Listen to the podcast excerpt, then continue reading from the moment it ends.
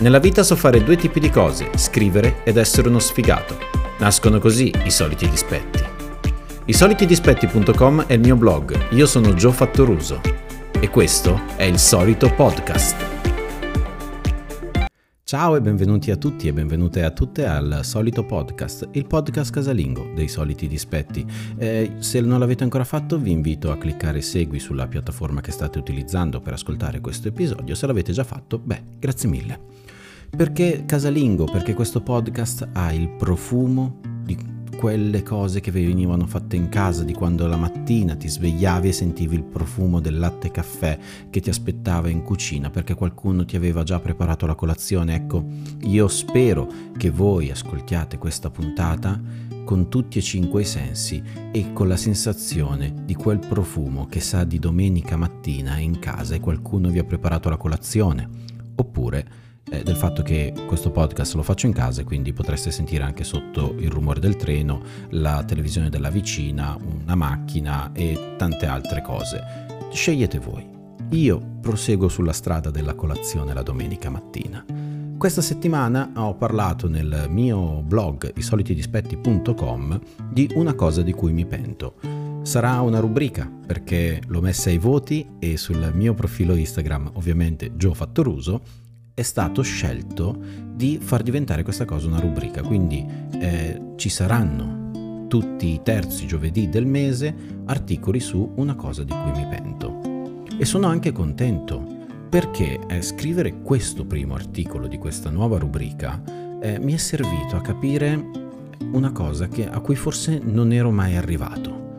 Perché mentre scrivevo io ero convinto di pentirmi del gesto che avevo fatto e mi dicevo l'ho fatto, ma non tanto mi pento del gesto, ma non tanto delle mie intenzioni, nel senso che avevo una fidanzata molto logorroica e quindi avevo fatto un gesto che poi vi leggerò nell'articolo per farle capire che era molto molto logorroica, era difficile riuscire a parlare con lei.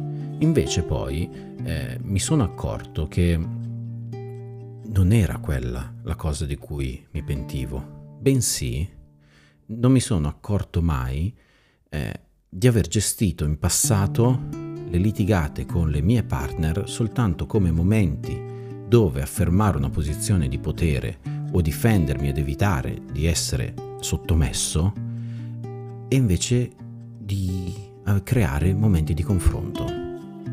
Io ricordo che il mio psicologo eh, mi diceva nel mentre mi stavo lasciando con la mia ex moglie, che anche la voglia di litigare è comunque voglia di continuare ad avere un rapporto.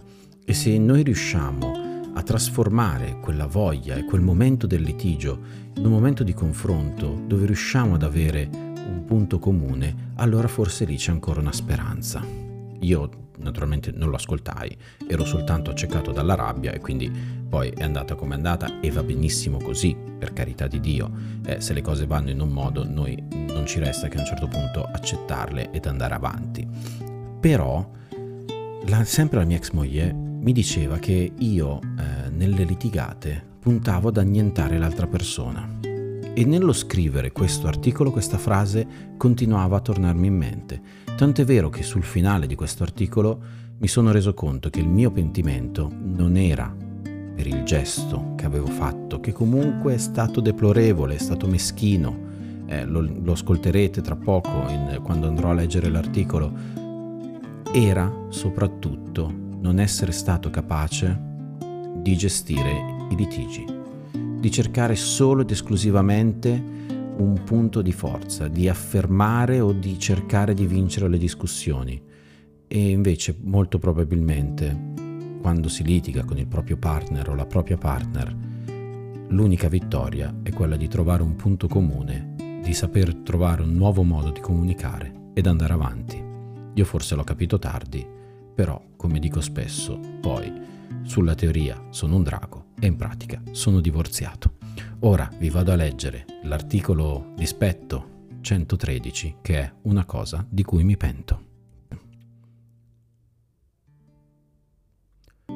A volte capita che camminando per la strada ripensi a cose che mi sono successe. Nella mia testa rivivo e vinco discussioni con una sagacia superba.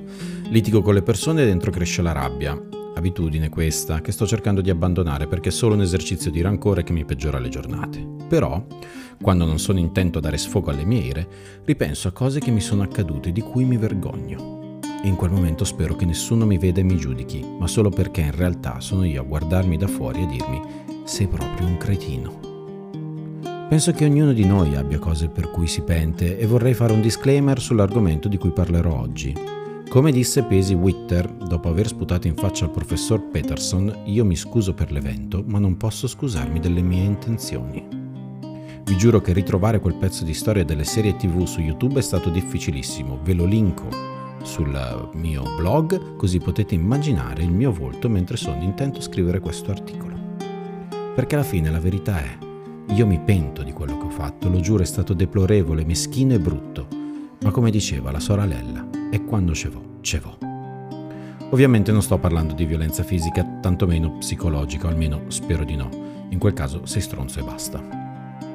Forse scrivendo questo articolo cerco una sorta di redenzione, una via d'uscita per sentirmi meno cattivo di quel che sono stato in quel momento.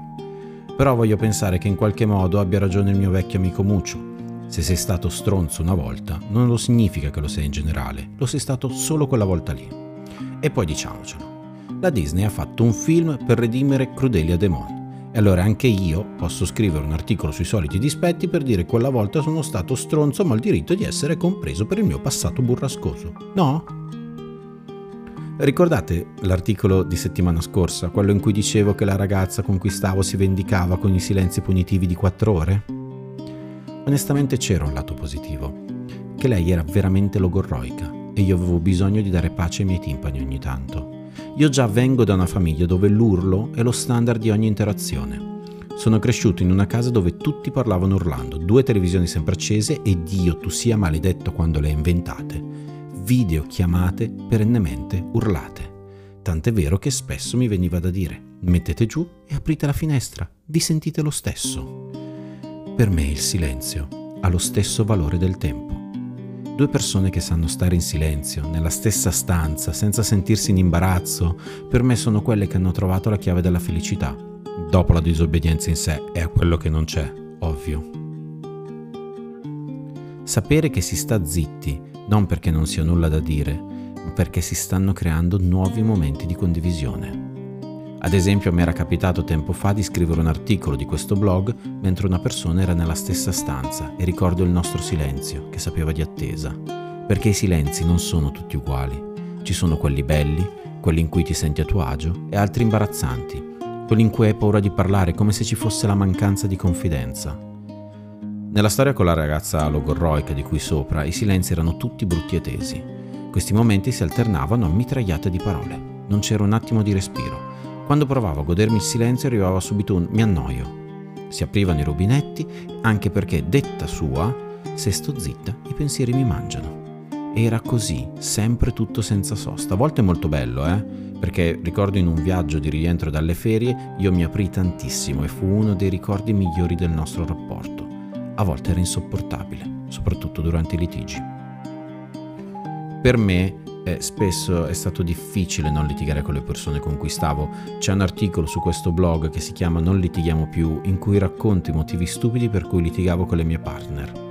Statisticamente non potevo avere torto sempre, lo sappiamo, ma la mia incapacità di dire come stavo sicuramente mi metteva un pezzettino dalla parte del torto. Durante i litigi quindi immaginate lo scontro tra una persona che vuole vincere e una che non sta zitta un secondo per scelta di vita. Lo ripeto, sto per dire una cosa di cui mi pento e lo sto dicendo quasi per scusarmi con l'universo, non giudicatevi. Ma ora vi dico come sono andate le cose.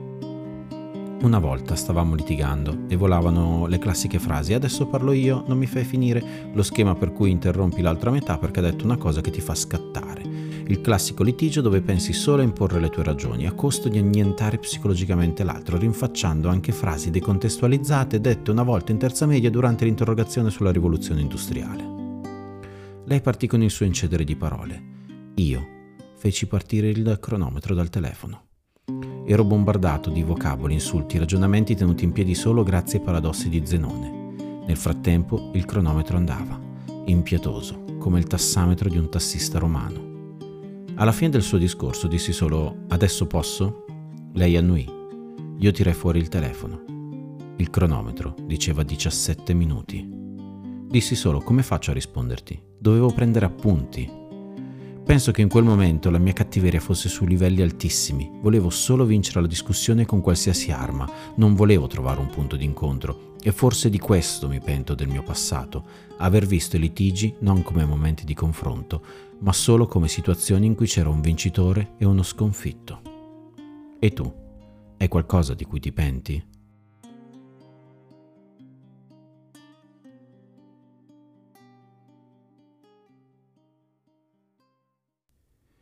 E anche voi, se avete qualcosa di cui vi pentite, potete scrivermelo nei commenti qui eh, sotto questo podcast, oppure potete commentare l'articolo sui miei social, mi trovate come Gio Fattoruso su Facebook, LinkedIn, Threads e qualsiasi altra cosa. Cercate anche Gio Fattoruso e mi trovate. Io vi saluto, vi do appuntamento a martedì prossimo e vi ricordo che si può resistere alla sfiga senza tatuarsi resilienza. Ciao!